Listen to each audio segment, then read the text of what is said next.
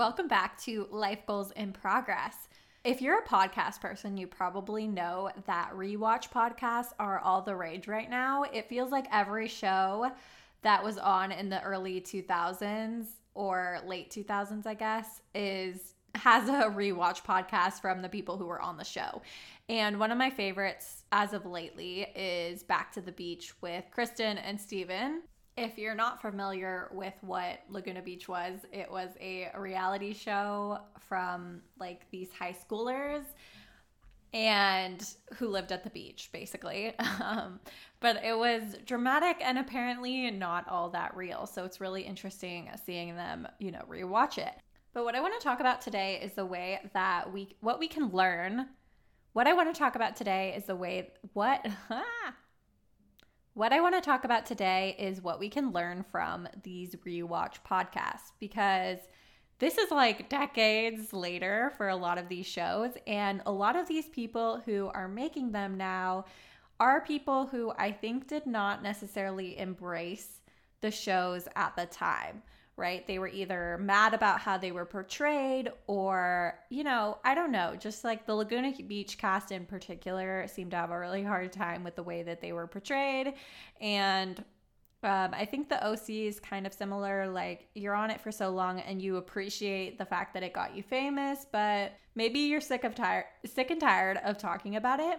But it's fascinating to me because so many years later, they are comfortable and even excited to talk about these shows that made them famous.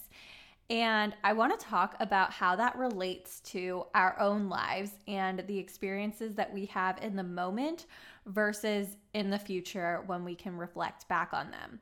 So, in these shows, a lot of times they have not ever rewatched it since, you know, when it aired or like having an early view of it, I guess. And it's fascinating to see kind of in retrospect what you've learned or how you view something that you did at the time in the future. So I think this is especially true for the Laguna Beach rewatch podcast because it was their lives. It wasn't just like something that they were filming, you know? But stay with me here because I think it's a really profound lesson in how we can view the experiences of our lives.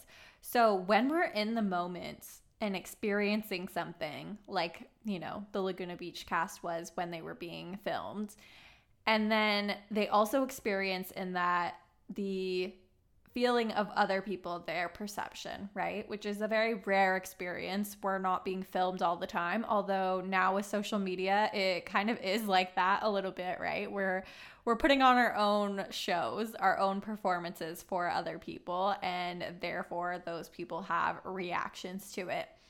And it's interesting because you can have a perspective in that moment and you really just don't know what you're going to think about it in the future or even like the outcomes of this moment and what it looks like for your life. You only have an idea of like, I hope this helps me grow in the future, right? Like, there's a lot of things that we're doing in the moment to hopefully set our future self up for success but we don't really have an idea of what that looks like. And we can only really reflect back over time.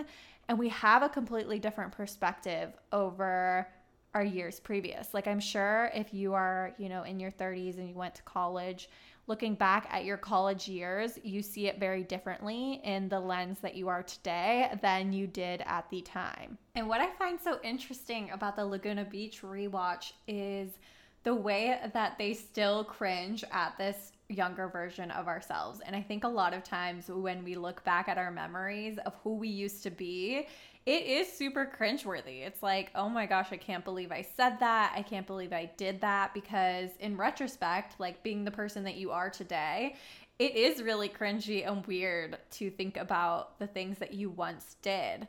But I also think it's such a powerful an exciting thing to know that you wouldn't make those same choices that you made when you were younger. And I think we should celebrate that. Like, that's a big win that you are completely different now than you were in the past. And I feel like we should like have this practice on a regular basis. Like let's picture our 20 something year old self. Let's picture the college version of us. Let's picture the high school version, the elementary school version of us where we were so scared and unsure and insecure and look at how far we have come in where we're at today where we would not make any of those same choices and we're completely what feels like completely different people. I think we should congratulate ourselves at how far we've come from where we have been to where we are today. And instead of looking back and cringing and being like, oof, like that is so, I don't know, gross. I don't know. Um, I think we should give, give ourselves a hug, like a virtual, imaginary hug for how much we've had to go through. And I don't know, I struggle with this sometimes. I feel like I want to cringe and not cringe. I'm not going to say that again. I struggle with this sometimes because when I think back to past versions of myself, I have some shame around that. Like the person that I was back then just is like, oof, like I just don't enjoy thinking about that because it's so different than how I am now. But I feel like that version of me still lives in other people's head that I haven't connected with in several years. And that's a hard thing to let go of. But I think that we need to have compassion for our younger selves who didn't have the tools that we have today and just like needed to experience that to grow. Like those moments in our lives were really significant. The ones that we're still ashamed by or still cringe at. Those were monumental moments in our lives that have propelled us to cringe back at that version of ourselves because the reason we're cringing is because we wouldn't do it anymore and it's because of that moment that we wouldn't do it anymore. This is your invitation to have compassion for the younger version of yourself, the mistakes that you've made, because they all have brought you to where you are today in a much better place, in a place where you are making better decisions and you are, you know, just in a better place than the version of you who you aren't so crazy about. So give her a virtual hug today and be like, dude, things are better. We got this. We'll make better choices. We learned our lesson, which means it was worth experiencing. So that's it for this episode. Highly recommend watching back or listening to Back to the Beach if you were really into Laguna Beach. Just random aside. The OC one is pretty good too. And just, I hope this lesson from listening to them myself has helped you today. And I hope you have a great day.